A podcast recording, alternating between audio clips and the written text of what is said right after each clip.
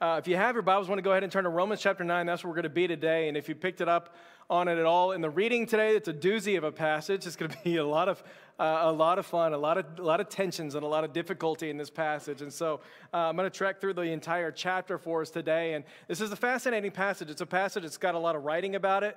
Uh, there's a lot of debates about it. There's a lot of divisions about it. There's a lot of articles. Um, there's not a whole lot of preaching about it, I figured out, right? In, in a lot of research and stuff, I realized this is a section that pastors a lot of times like to skip past and move past uh, because it is a lot more difficult in nature to deal with.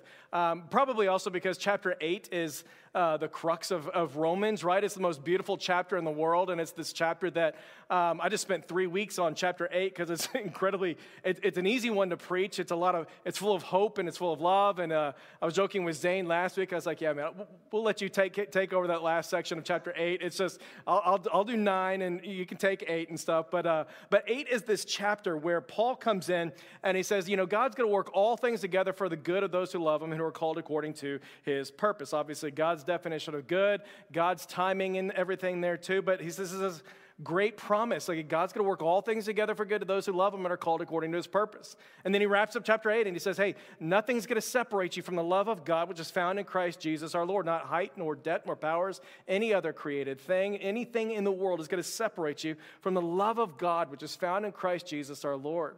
And so it's an incredible chapter. It's easy to preach, and it's one that we love. We cling to it. We put the plaque up on our wall.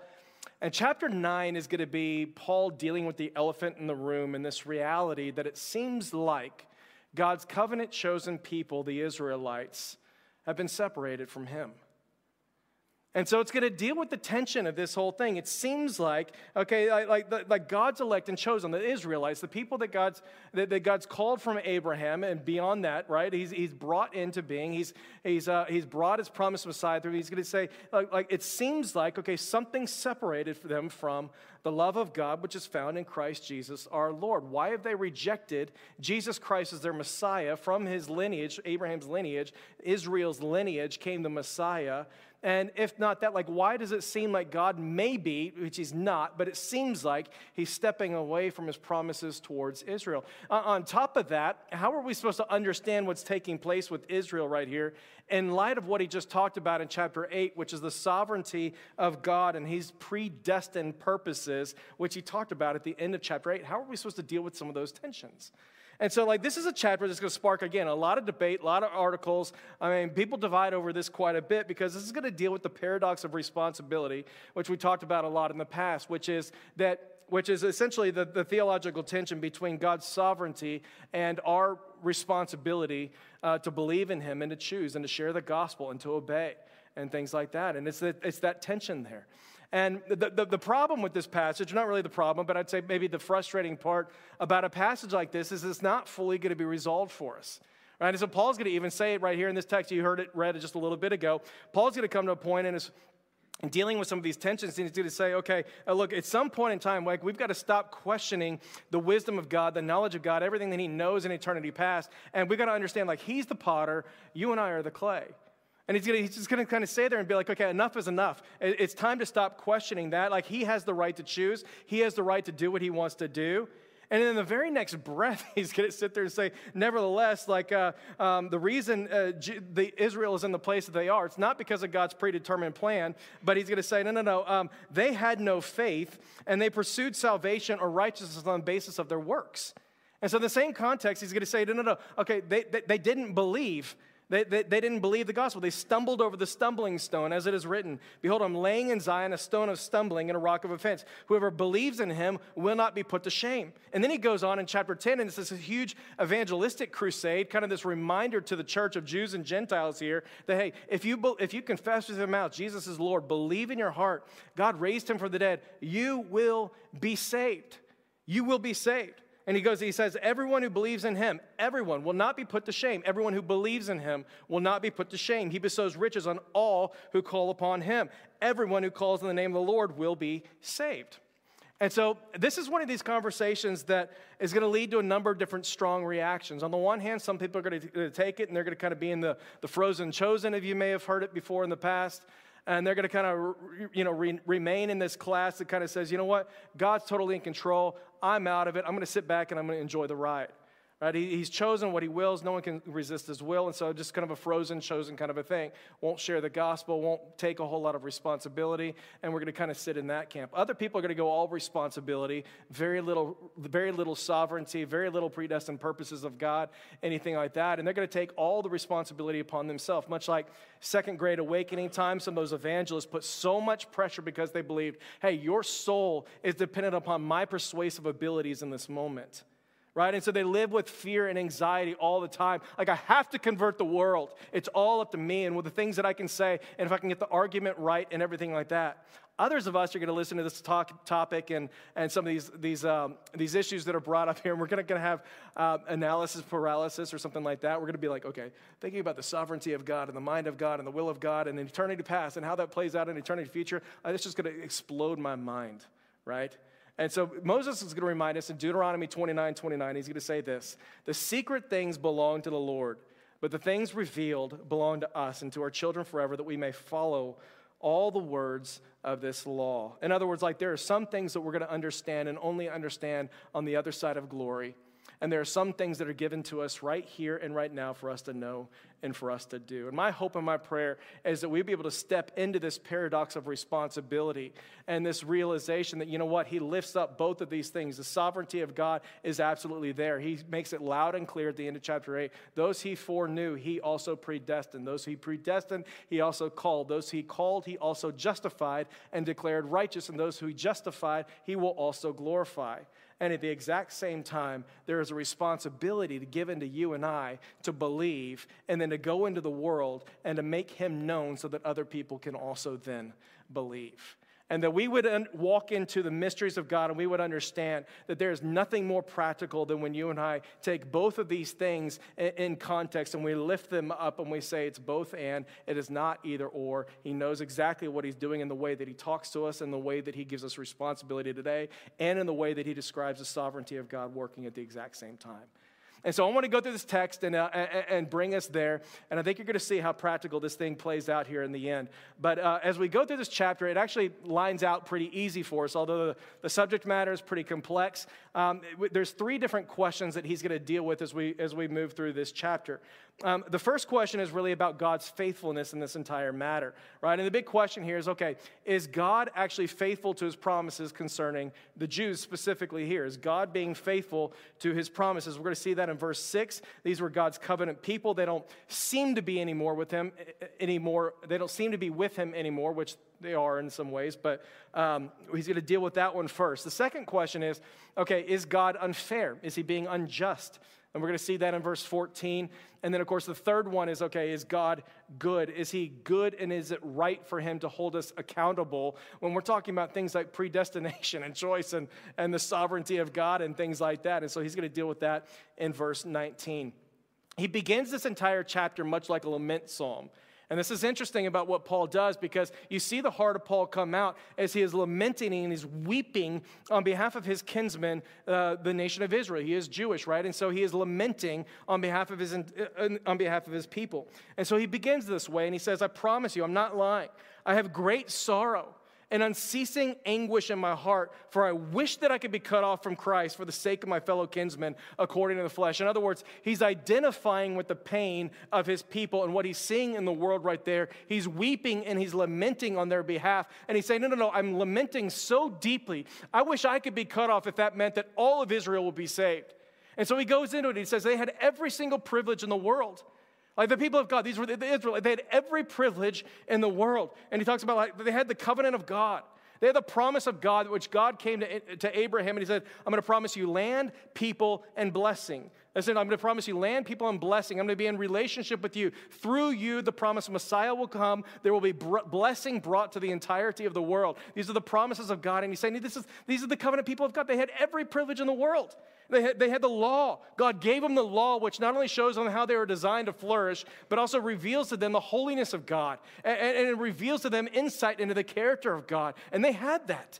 They had the temple, they had the worship practices that were there. They had the prophets who were telling them how to live and when to repent. And they were telling them all about the upcoming Messiah who was also going to come from their line. They had every privilege in the world. And yet he's lamenting because they still miss Jesus as the Messiah. Every privilege in the world, and they still missed Jesus as the Messiah. And granted, like some people did believe, right? This is we know that the, the, the, first century church in Rome, it is Jewish and Gentile believers. There are Messianic Jews, people from the ethnic line of Christ, right? And they come in and, and they do believe. And so we do know that there is that, but nationally speaking, there's been a rejection of the Messiah. And so he comes in and he understands people are going to be going, okay, does this mean that God was the one who was unfaithful in this whole thing? Does this mean that God is the one who is unfaithful? Like what, what happened? Did like the promises of God toward Israel, did they fail? And so Paul answers this and he goes, No. Because the promises of God, he never promised that ethnicity would ever be able to save you. The promises of God didn't fail because he never promised that you being Jewish was the thing that it took in order for you to be saved.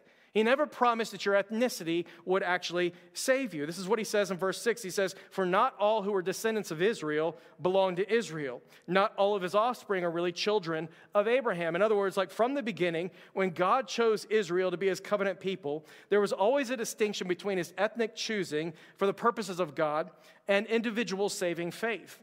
This is what Tony Evans talks about, and uh, he says there was always a spiritual Israel inside of the physical one right? There was always a spiritual Israel inside of the physical one. Later on, I love how he talks about it. He says, There are no grandchildren in the kingdom of heaven. There's only children of, he- there's only children of God. There's only grandchildren. Uh, in other words, when John says, As many as have received him, to them he's given the right to be called children of God. It doesn't matter if you're 97 or you're seven years old. You placed your faith in Christ, you are a child of God. You are brothers and sisters in the kingdom of heaven. You like there are no grandchildren. You're not, you're not there because of your parents' parents' faith or your parents' faith or anything like that. That's what he's saying right here. Like, you're not there because of anybody else. Even today, we would say, hey, can't we talk about it a little different. We say, hey, there's a physical church that you may go to, which isn't fully true or anything, but this is how we talk about it. There's a physical church that you can go to. There's a true spiritual church, which, if you are a believer in the Lord Jesus Christ, you belong to right? You, you, no one is saved. You are not a believer or a Christian necessarily because you walked into the doors of a church or anything like that. Like you're not saved because you've been born into a right Christian family, a good Christian family. You're not saved because you're born in the right country and a, among a lot of people that acknowledge, hey, I'm a Christian on a, on, a little, on a little form or something like that. Like you're not saved on the basis of ethnicity or whatever family that you were born into or anything like that. This is what Paul talks about in chapter 2, by the way. In chapter 2, he's saying, A real Jew is one who is one inwardly. They're inwardly Jewish, he says. Just as true circumcision is a matter of the heart by the Holy Spirit, not by observing the letter of the law. In other words, he's always making a, a distinction between what is real and what is not real. And what Paul's saying is real here. It's got nothing to do with the family that you were born into, the nation that you were born into, the people group that you were born into, or even your ability to observe the letter of the law. Uh, what's real has everything to do with what's happening inside of here and what you do with the promises of God by faith, right? It was by faith. Abraham's faith was credited to him as righteousness, so it says. And so I'm not going to spend a ton of time on this one. I think we understand, for the most part, right, that I think at least on, a, on, on an initial basis, we understand hey, salvation is not on the basis of our ethnicity. However, I would say this I would ask you this question Have you assumed that you're fine simply because of the home in which you were raised? Have you assumed that you're fine simply because of the home in which you're raised or because you're born an American and we value, hey, you know, God, family, country, right? That kind of, that's kind of the motto, right? Or you were born in the right country. Have you assumed that you're fine simply because of the home in which you're born? And the reason I bring that up, when you engage with people a lot of times outside of the church, or maybe in a lot of, uh, even sometimes in here, right? We talk and we say, how do, you know, what's my story? Well, I was born into a great Christian home. I, I, yeah, my parents believed. They were great Christian people. They were great Christian, and so I had that as a background or something like that. And we kind of assume, hey, since that's how I was born, that's how I was raised to believe those things and stuff, we may be fine. And what Paul's saying right here, no, no, no, there's a difference between the home you were born into and saving faith. Right? And, and, and I would ask you that question as we go throughout the rest of this message. I would ask you to say, like, what are you clinging to? Is your, is your great hope that your parents were saved? Like they were Christians and you were born into a great home and a great family, and you're an American, and you check that box, right? Uh, is that your great hope? Or is your hope, no, no, no, no, I've, I'm resting totally and completely in the, in the grace of the Lord Jesus Christ as a substitute for me? Uh, is that where your hope is? Charles Wesley, I always share this story. The great evangelist, born in a Christian home, out there preaching the gospel, comes to a point in his adult life, and he realizes in the preaching the gospel, I knew everything there is to know about Christianity except the God that I preached about. And in his adult life, in his years after the fact, he realized, like, I knew that God saved sinners, I just didn't know he saved me. And there's a distinction that he's making, which is the same distinction that Paul is making right here. And I would ask you that before we continue much further to say, where is your hope today? Is your hope in your nationality? Is your hope in your political party? Is your hope in the home, the home that you were born into? Is it in your parents' faith or your grandparents' faith? Or is it in the Lord Jesus Christ as a substitute for my sins? He is the one who's redeemed me coming to him by faith. The Bible is going to be very clear. It is by faith, Abraham's faith, that was credited to him as righteousness. And so that's the first point. No, no, no. Is God unfaithful to his promises? No. He never promised anybody that you'd be saved on the basis of your ethnicity. And so that's the first question. The second question that he's going to deal with is essentially this it's about the fairness of God's election.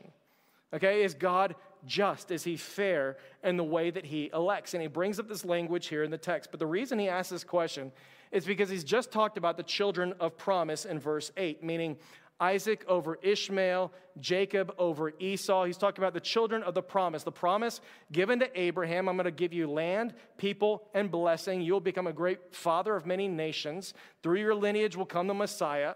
And that from Abraham comes Isaac, who is the lineage of the, of the blessing here over Ishmael. It's according to the promise. And then it's Jacob over Esau, the younger over the older, which goes countercultural to the way things always worked. But we read about it in verse 11. He says this He says, He does it simply because of the one who calls. Why would he elect, why would he call Jacob over Esau and Isaac over Ishmael when culturally speaking it should be the other way around? And what he says here is that God chooses not on the basis of works, not on the basis of foreknowledge, knowing, hey, you are good and bad. He's not, he's, not, he's not calling on that basis or anything like that. But he says hey, it's simply because of the one who calls. Verse 11. Though neither of them were yet born, meaning Esau and Jacob here, and though neither had done any bad or good, in order that God's purpose of election may continue, not because of works, in order to continue the trend that, hey, no one in the history of the world will ever be saved on the basis of their works, but simply because of the one who calls. This is what he wants to do. In other words, like, that's what he's saying. Like Jacob was chosen to continue the line simply because that's what God, in his infinite wisdom, decided to do. In his sovereignty, in the depth of God's wisdom, he decided that this would play out best for his own glory and for the good of man. And so he tells Rebecca this, right? Rebecca, um, and, and it says uh, Jacob and Esau's mother, Isaac's wife, the older is going to serve the younger. He tells him this is gonna, tells her this is what's going to take place. And then he says this, very problematic. Um, it, it, sounds really, really terrible, as, in, as it is written in verse 13. Jacob I loved, Esau I hated. And that's what he says there in verse 13. It sounds awful. It's actually a reference to Malachi 1 3 and he's talking about how the Edomites, who are the evil, wicked descendants of Esau, this is a thousand years, uh, so after, actually longer than that, um, after the promises came to Jacob and Esau, he's talking about how the, the younger will serve, or the older will serve the younger, and he's showing us how that plays out. And the Edomites, Esau's descendants, did in fact, for the longest time, they served uh, the nation of Israel, Jacob's descendants, right there. And he's showing this contrast between where God's favor was and where God's favor was not. And so, again, the question comes up because that's in prophetic history right there, that those words are there. The question's going to come up in the mind of the reader and our audience. They're going to be saying, okay, is it fair um, that God would choose Jacob over Esau? Is it fair that he would elect to continue his blessings through that line or anything like that? Is it unfair for God to do that? And so Paul answers that, and he says, No, it's not unfair for God to do that. By no means, he says in verse 14. For he says to Moses, he says, I will show compassion on whom I show compassion. I'll have mercy on whom I have mercy. In other words, like what's fair is, is that he doesn't give mercy to anybody. Like you want to talk about fair, um, um, compassion and mercy has nothing to do with what's fair. Like what's like you want fair. Like what's fair is to let us go, and that God would not intervene at all. Like, what's fair is that he would leave us into our sin and the inevitable destruction that would come from it all. What's fair is what we see play out in chapter one of Romans. Paul's already dealt with a lot of stuff in the exact same letter, so we have a little bit of context. But he's saying, like, what's fair is, um, he talks about this in chapter one, but he says, You want to know what the problem uh, all throughout the world is? It's that universally, humanity has suppressed the truth about God. We've elevated ourselves and we've chosen to worship a thousand other little g gods rather than the one true God who spoke everything into existence. And so we remember this in chapter one. He's describing the fallout of sin in the world, right? And he says this He says, Therefore, as a result of this fallout, he says, God gave them up in the lust of their hearts to impurity, to the dishonoring of their bodies among themselves. Again, verse 26, he gave them up to dishonorable passions. Verse 28 Since they didn't see fit to acknowledge God anymore, God gave them up to a debased mind in order to do the things which ought not be done. In other words, the first wave of God's wrath or judgment is that sometimes He chooses not to intervene into a situation and to give us the thing or to help us let us do the thing that ultimately we want to do. This is how He operates sometimes, is that sometimes He does give us what's fair.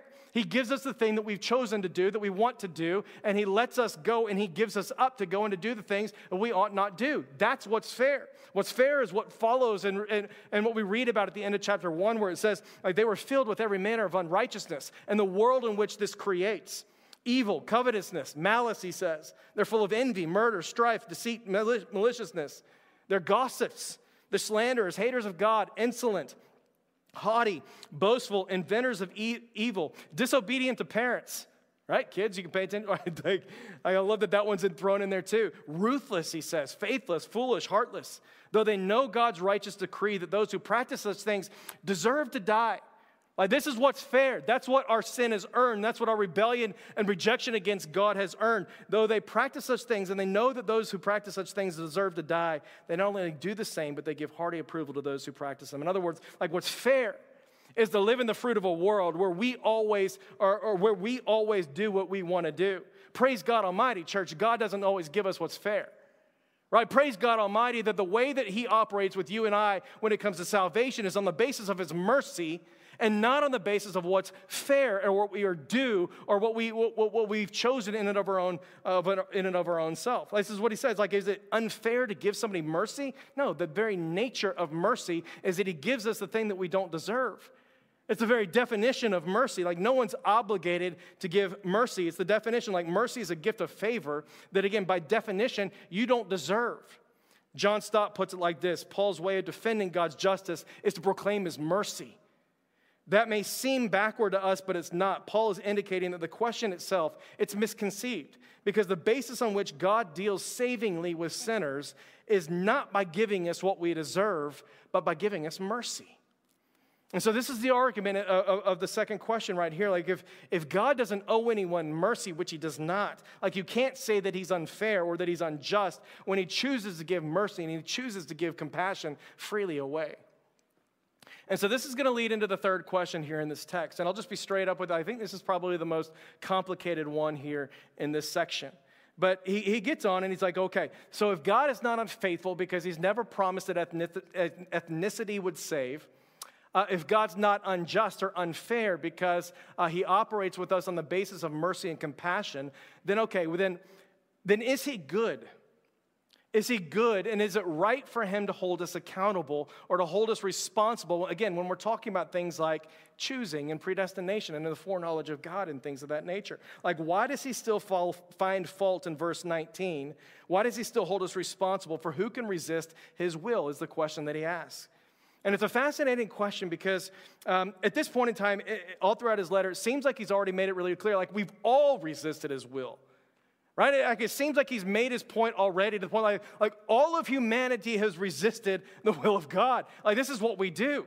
Uh, uh, Romans chapter 1. All of us have suppressed the truth and elevated ourselves. Like all of us have done that. Like there's none who are righteous, chapter 3. Not even one person. We've all sinned and fallen short of the glory of God. Isaiah is going to say, each of us, like sheep, we've gone astray. Each of us has turned to his own way, but the Lord has caused the iniquity of us all to fall totally and completely upon him. Point of the matter is like we've all resisted the will of God. I mean, you think about the way that the Word of God talks about God's will. I mean, think about some of the ways that he talks about it. Matthew chapter 6, Jesus in the, uh, the Lord's Prayer is going to be teaching us how to pray. And he's going to teach us to pray like this. He's going to say, Thy kingdom come, thy will be done on earth right now as it already is in heaven. In other words, there's a distinction between God's perfect will, which is already being accomplished in glory, in heavenlies, and, and what's actually taking place today. There's a difference between his perfect will in the Garden of Eden and his permissive will after chapter 3 when sin comes and enters into the picture right here. In other words, he acknowledges like we are able to resist the will of God. We're able to run from him. In fact, we're incredibly good at doing so. 1 Timothy chapter 2, you want to know what the will of God is? He's going to say, God desires all people to be saved. You want to know what the will of God is? God desires, here it is, He desires all people to be saved and to come to the knowledge of the truth. Yet the reality is, not all people are saved. Like there's a, there, there's a perfect will of God, what He wants over here, and the permissive will of what comes and plays out because we have an ability to run from Him. Like this is the whole thing. First Thessalonians chapter 4. It is God's will that you should be sanctified, that you should avoid sexual immorality. Yet here we are, people still engaging, we still engaging in sexual immorality. Nevertheless, it is against the will of God. First Peter 2:15. It is God's will that by doing good you should silence the ignorant talk of foolish people. Nevertheless, it still continues and it still persists, does it not? Um, Hebrews 13. Now may the God of peace, here he says, equip you not force you, not pull the strings of the puppet master or anything like that, but may the God of peace equip you with everything good for accomplishing his will. It's the same thing that he's talking about with Pharaoh here in verse 17. Paul's going to talk about how God hardened Pharaoh uh, in order to show off his power, that his name may be proclaimed around the entire world. And it's this, again, this tense text where it talks about, okay, um, I'm going to give mercy to those who I show mercy. I'll harden whomever I, I harden. And, and you look at that and you're kind of going, what? But we see the exact same thing play out in Pharaoh's story. Like he didn't harden him as an infant here. We read about it in Exodus chapter 8 that Pharaoh was hardened his heart, that time and time again, uh, you remember the whole scene. Moses comes before Pharaoh and says, "A demand, uh, let my people go, 10 plagues and the whole deal. Here's what it says in chapter 8 it says, But Pharaoh hardened his heart this time also and did not let my people go. Chapter 9, it says the same thing. When, when Pharaoh saw that the rain and the hail, the thunder had ceased, he sinned yet again, and he hardened his own heart, he and his servants. Five different times it talked about how Pharaoh hardened his own heart. God predicted it was going to happen, told Moses it was going to happen. Pharaoh hardened his own heart five different times before God comes in and hardens it once and for all. Why did he harden it once and for all? That he could show off his power, here it is, in freeing an enslaved nation in setting, uh, uh, in setting an enslaved people totally and completely free so that they would know him, so that they would love him, so that they would trust him and walk with him all the days of, uh, of their life. Church, is he good? He's absolutely good. Like he's absolutely good. Is, is he fair? No, he's not fair. He's merciful, which is so much better than being fair. Like in Matthew 23, this is just after Palm Sunday. This is just after his triumphal entry into Jerusalem, which we just waved the, the palm branches about. Like Jesus stands outside of Jerusalem and knowing what's ahead, knowing the cross that he's about to bear, knowing the rejection of his people, the Israelites, he weeps and he laments for Jerusalem and he knows it's going to happen and he's still, he's still compelled to move towards the cross but he weeps on behalf of his people and he says this oh jerusalem jerusalem the city that kills the prophets and stones those who are sent to it. How often would i have gathered your children together as a hen gathers her brood under her wings but you weren't willing. You didn't want it He's not sitting there going like, I, I, wanted to gather as a hen with their chicks, but I didn't will for that to happen in eternity past. No, no, no. He's sitting there going, you didn't want this. You weren't willing to come with me. I wanted us to gather. I wanted us to have fellowship and harmony. Like I wanted to bless you tremendously, but I've, but I've given you a will and you chose, you, you, you were not willing to come with me. Point of the matter, church, is we have a responsibility to believe. And God has given us that responsibility in the middle of all of this talk about His sovereignty, which is absolutely true. The foreknowledge and predetermined plans of God. In the middle of that mystery, He has still given us a responsibility to believe. It's why not all of Israel is really Israel. And it's why God has to operate with us on the basis of His mercy to give us the things that we don't actually deserve, or the things that we, yeah, to give us the things we don't actually deserve. And so at this point, like Paul, it seems like he's made that point clear all throughout his letter to the church in Rome. And so he goes, Listen, at some point in time, church, we have to stop questioning the goodness and the wisdom of God. Like at some point in time, you got to stop in that whole thing and, and all the papers and all the questions. And, and we got to stop thinking that, hey, I'm more merciful than God. I'm wiser than God. If I were in charge, I'd do it better. That somehow He's not merciful in all of His ways. I mean, think about the absurdity of that. Like we drive down 635, someone cuts us off in traffic, and we would have killed their family. Yet, like all of humanity has rebelled against God and rejected Him in sin. And what does God do? He sends His one and only Son to lay down His life so that we can live now and for all of eternity with Him. Like He is beyond merciful. We can't even fathom the depths of His mercy, the, the infinite wisdom of God. We can't even think about that. That's what He's saying. He is the potter, church. We are the clay. At some point in time, we've got to back off that and sit in the mystery of God and say, you know what? He can figure this thing out. Like he knows, and I trust his wisdom, and I trust his infinite nature. I trust his mercy, and I trust his goodness. He's the one who spoke, and the universe came into being. He's the one who created the sun, the moon, and the stars. I was reading this article this past week, and this pastor was talking about how the sun is actually 27 million degrees hot. Like that's, that's how hot the sun is 27 million degrees. And God spoke, and the sun came into existence. Can you imagine, like 27 million degrees? Like, I get the flu, I can come up with probably 104 degrees myself. Maybe 105 on a really, really bad day, something like that. I light myself on fire, could probably get up to 250.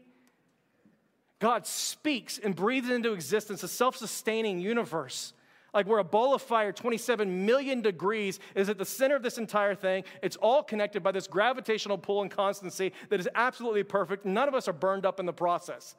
Like, this is the majesty of God. It's like a child questioning their father on the road, being like, hey, dad, I don't think you know the way to New York. I don't think you know the way right on, on the way home. I don't think you're driving the right way. Like, how many times did Caleb ask me that when he was four years old? He's like, I don't think you know where you're going. I'm like, Caleb, you're four. Yeah, you don't know anything.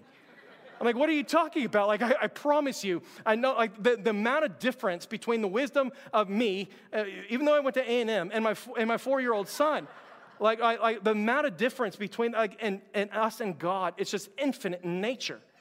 And what Paul's saying is that at some point in time, we can lay down and we can sit there and say, I, You're the potter, I'm the clay here. Like, will what is molded say to its molder, Why have you made me like this? And does, it, does that even make sense? Does the potter no right over the clay to make out of the same lump one vessel for honorable use and another for dishonorable use? Of course he does. He has the right to do what he pleases here. It doesn't mean that he destines people for hell. It doesn't mean that he gives people no hope. It simply means that he has the right to use Moses one way, he has the right to use Pharaoh another way over here. And so he continues in this and he says, What if God, desiring to show his wrath and to make known his power, what if he's endured with much patience? Vessels of wrath prepared for destruction, in order to make known the riches of his glory for vessels of mercy, which he has prepared beforehand for glory. Even us, he says, whom he has called not from the Jews only, but also from the Gentiles. Keep in mind, it's a mixed church, Jewish and Gentile believers right here. And what he's saying, what if God, in his infinite wisdom and in his infinite mercy, has chosen to endure with great patience? Our rebellion against him, our rejection of him, the unbelieving Israelites. Like we read about that all throughout the captivities, all throughout the Old Testament, right? What if God, in his patience, chose to endure all of that and continue in all of that? Like, what if he did all of that because there would be even greater opportunity for the Gentiles, you and me, people outside of the ethnic tribe of Israel here? What if there would be more opportunity for you and me to receive the beauty of God's grace and we would become vessels of mercy in time? And so he goes like, church, this is the whole point of Hosea's story. He quotes Hosea right next. He says, this is the whole point of Hosea's prophecy when, when Hosea said, when God said through the prophet Hosea, those who are not my people, I will call my people. The Gentiles who are not called my people at that point in time, they will be called my people. And she who was not beloved, I will call beloved. And in the very place where it was said to them, You are not my people, there they will be called sons of the living God. And I love that he takes us to Hosea here because this is the story. Like, like the whole point of Hosea's story is that God moves toward you and me totally and completely on the basis of his mercy. It's, it's the whole reason, uh, like it's the entirety of Hosea's prophetic ministry. You remember this story. It's absolutely absurd and crazy, and you kind of read it once your kids get after 13 or something like that. But uh, it's this beautiful story of God needing to show people how, de- how deep and how wide his love and his mercy actually extends. And so he calls Hosea, this mighty man of God, this prophet of God, and he says, Hosea, I want you to go and marry a prostitute named Gomer. And you remember this? Like Hosea's going, well, that's not what we do, God. That doesn't make any, like, uh, people know me as a prophet, right? I, and he's like, no, no, no. I need you to do, I want you to do this. Go and marry a prostitute named Gomer. Because, like, I, I, I need people to see, I, I need you, people to see and, and, and experience, like, what it's like to always and only be rejected by the people that you love. I, I need people to understand the depth of my wisdom, the depth of my love. Go and marry this prophet Gomer. And so it's exactly what he does. He marries her. She cheats and cheats and cheats. They have kids. Finally, a little bit later on, she leaves and she runs from the home. And he thinks that it's all over with years later. And God comes to Hosea and he says, No, no, no, Hosea, it's not done with. I want you to go and I want you to find her. And I want you to bring her home. And he's going, What? This doesn't make any sense. And so he goes and he does the exact same thing. He goes and he finds her on a slave block. And he sees her on a slave block. And, and, and Hosea, in his shame, sees his wife in the middle of her shame and he goes and, and he goes and he pays the price in order to bring her back home. And at this point in the story, you're sitting there going like, what? why in the world is he paying a price for his bride? He, like, like, uh, she shouldn't be paying anything. Like they're already married. But the, the, this is the story of God. This is the depth of his mercy. The psalmist is going to say, The earth is the Lord's and all it contains, the world and everyone who dwells in it. In other words, like we too, like we were already his. We were already his. But just like Gomer, the choice that we made was to run from God. And the price of our running was death and separation from Him. But God, in His infinite love and in His infinite mercy, sent His one and only Son, Jesus, to come and to do for us what we couldn't do for ourselves. He lived the sinless life and He died the sinner's death because that was the price that it, was, that, that it took in order to bring us back home. And the beauty of Hosea's story, like all Gomer had to do at that point in time was receive that free gift of mercy.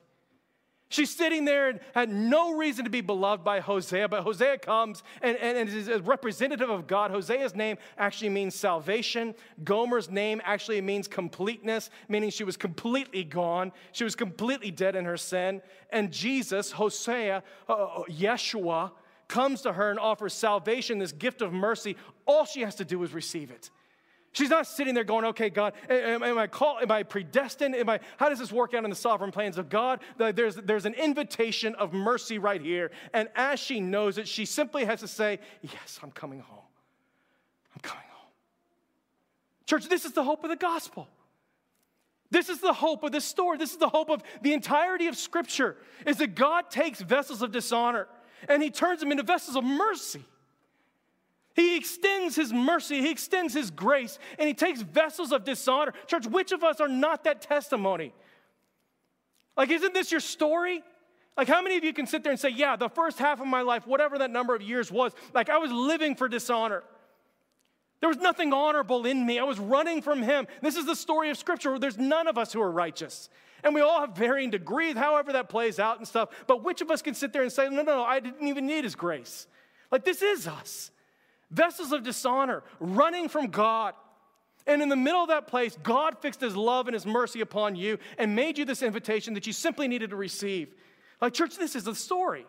Mary Magdalene, the great herald of the gospel that we're going to celebrate next week of the resurrection, comes and she's sharing the, the beautiful truth that the tomb is empty, right? What do we know about her story? Seven demons in her past. Demon possessed woman, all the shame that that would bring. And yet, God fixed his love upon her. Jesus came and touched her, cleansed her of that addiction, set her free. She's the first herald of the resurrected Christ on Resurrection Easter Sunday, right there. Like, this is what he does. Vessels of dishonor turned into vessels of mercy. Paul knows this. This is Paul's story. He's the chief among all sinners, he describes himself, is he not? Like angry, hateful, before his time with Christ, he wanted Christians dead. He was actually persecuting them, physically assaulting them, trying to have them killed vessels of dishonor. God met him on the road to Damascus. Jesus made himself known, changed his life completely. Church, this is what he does. He pursues us. When we were running from him, God chased after us, made us turn around, and in, invited us into relationship with him through an extension of his mercy. Church, this is what God does. Like while I was lost and dead in my sins, he came after me. So you better believe I'm going to sing about his sovereignty. All day long, We're going to sit there and say, My God is sovereign. He's not just responding to my choices. He has this amazing plan. He has this incredible ability to exist outside of time, in the matters of eternity, speak into the here and now. And He is able to do the thing that I cannot do, that I was not even wanting to do in and of my own flesh. Like I was running from Him, He came chasing after me. That's how we know that God is going to work all things together for good to those who love Him like that's what he's been doing from the very beginning. Those who he foreknew, he predestined. Those who he predestined, he also called. Those who he called, he also justified. Those who he justified, he also glorified. In other words, what he began in you, you can take it to the blank he, bank. He is going to finish it in you as well. You better believe we're going to sing all day long about the sovereignty of God. But here it is, church, like I am also going to weep and I'm going to preach because he has given us a responsibility to believe. Do not miss that this entire section is Paul lamenting the lostness of his people. Weeping for them. Say, God, I would give my life, I would give my soul that they could be saved. And he is weeping because they've rejected the Messiah. He's lamenting. He's, he says, like, verse 2 I have great sorrow and unceasing anguish in my heart, for I wish that my kinsmen would be saved. I wish that I could be cursed for their sake. Chapter 10, they're about them into this insane conversation.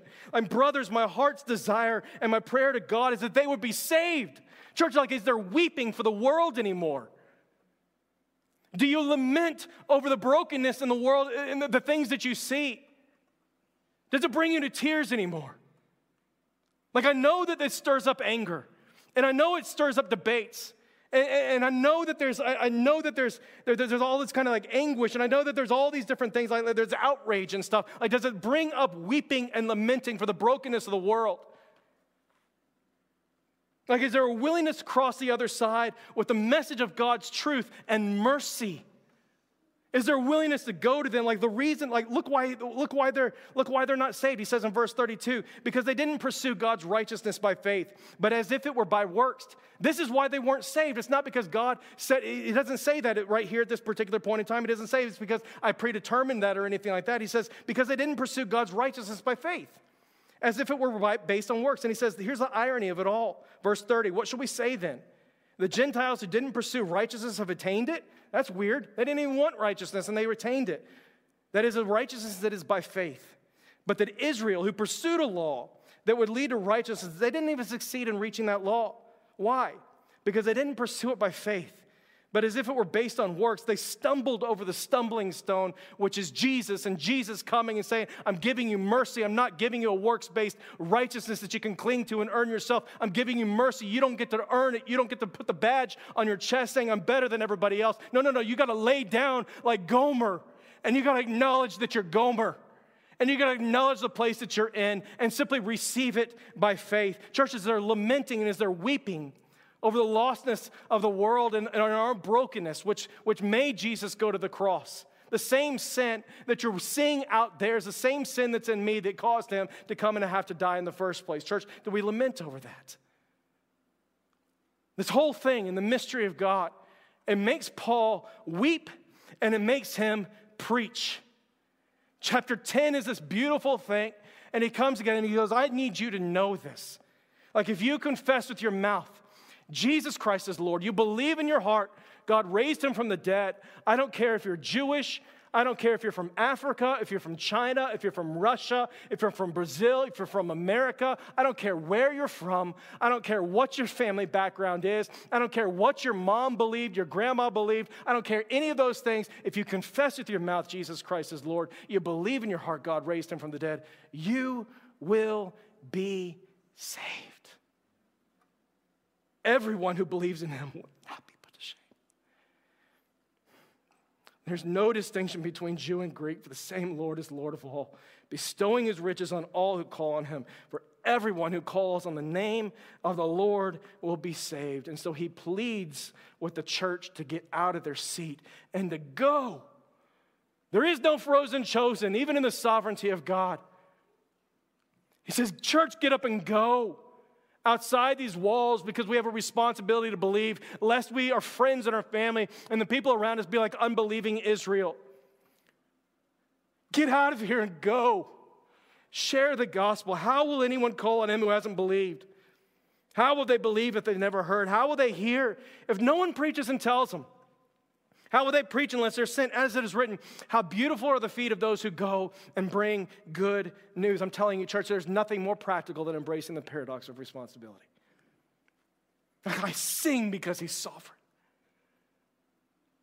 When I was running from him, he didn't give me what I deserved. He came chasing after me. He knew and he moved towards us with mercy and with compassion.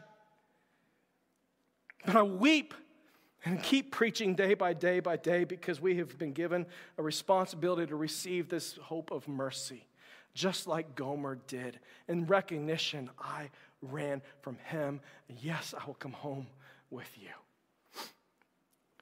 The reality is, some may be listening today, and maybe you're clinging to your family's faith, and you've never understood Jesus died for you. Some of you online, you're tuning in and you've never done that. Jesus died for you, He moved towards you. And you have the opportunity to receive this free gift of mercy. But you have to be like Gomer. You've got to acknowledge, yeah, I've run from him.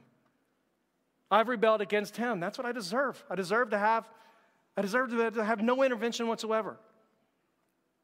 God chose not to do that. He chose to move towards you and to extend mercy and grace. And the opportunity before you today, who are clinging to anything other than that, is to say yes. Jesus, I know that you are the Son of God. I believe that you are the promised Messiah. I believe that you died upon that cross to forgive me of my sins. And I believe you walked out of that tomb three days later, proving you are the Son of God. You have power over sin and death. I receive you today by faith. The Bible says if you have that faith, which is much just like Abraham, looking at the promises of God, saying, I believe it, I believe it, that faith will be credited to you as righteousness. You will begin life with Him now and for all of eternity. And for you, some of you today, that is the opportunity before you, that you would receive him by faith, that you wouldn't be like unbelieving Israel or anybody else for that matter on the outside looking in, that you would say, Yes, I see what you've done for me, and I cling to it by faith. For everybody else inside the church that has already made that profession, may we be reminded that you have been sent into this world. May we weep and may we preach that people may believe all for the praise and for the glory of his name. Father God, we love you, Lord Jesus. We praise you and we thank you because you took all the initiative with us. There was nothing good in us in and of our own selves, and yet you chose patience and endurance, vessels of wrath. You endured, Lord God, to turn us into vessels of mercy. Father, we say, Praise be to God through your Son, Jesus Christ, God. May the singing never end. May it never end, God. May our song never grow tired. God, we praise you. We thank you this day for the person who's never believed. God, would you bring to them faith, God? Would you let them see the offer of mercy that is before them today? Let them cling to it by faith that they could be, they could have, that they could have it credited to them as righteousness, Father. Would you come and would you do that in us today? God, we give you all the praise, we give you all the glory. And we simply say thank you. It's in Jesus' mighty and holy name that we pray. Amen and amen.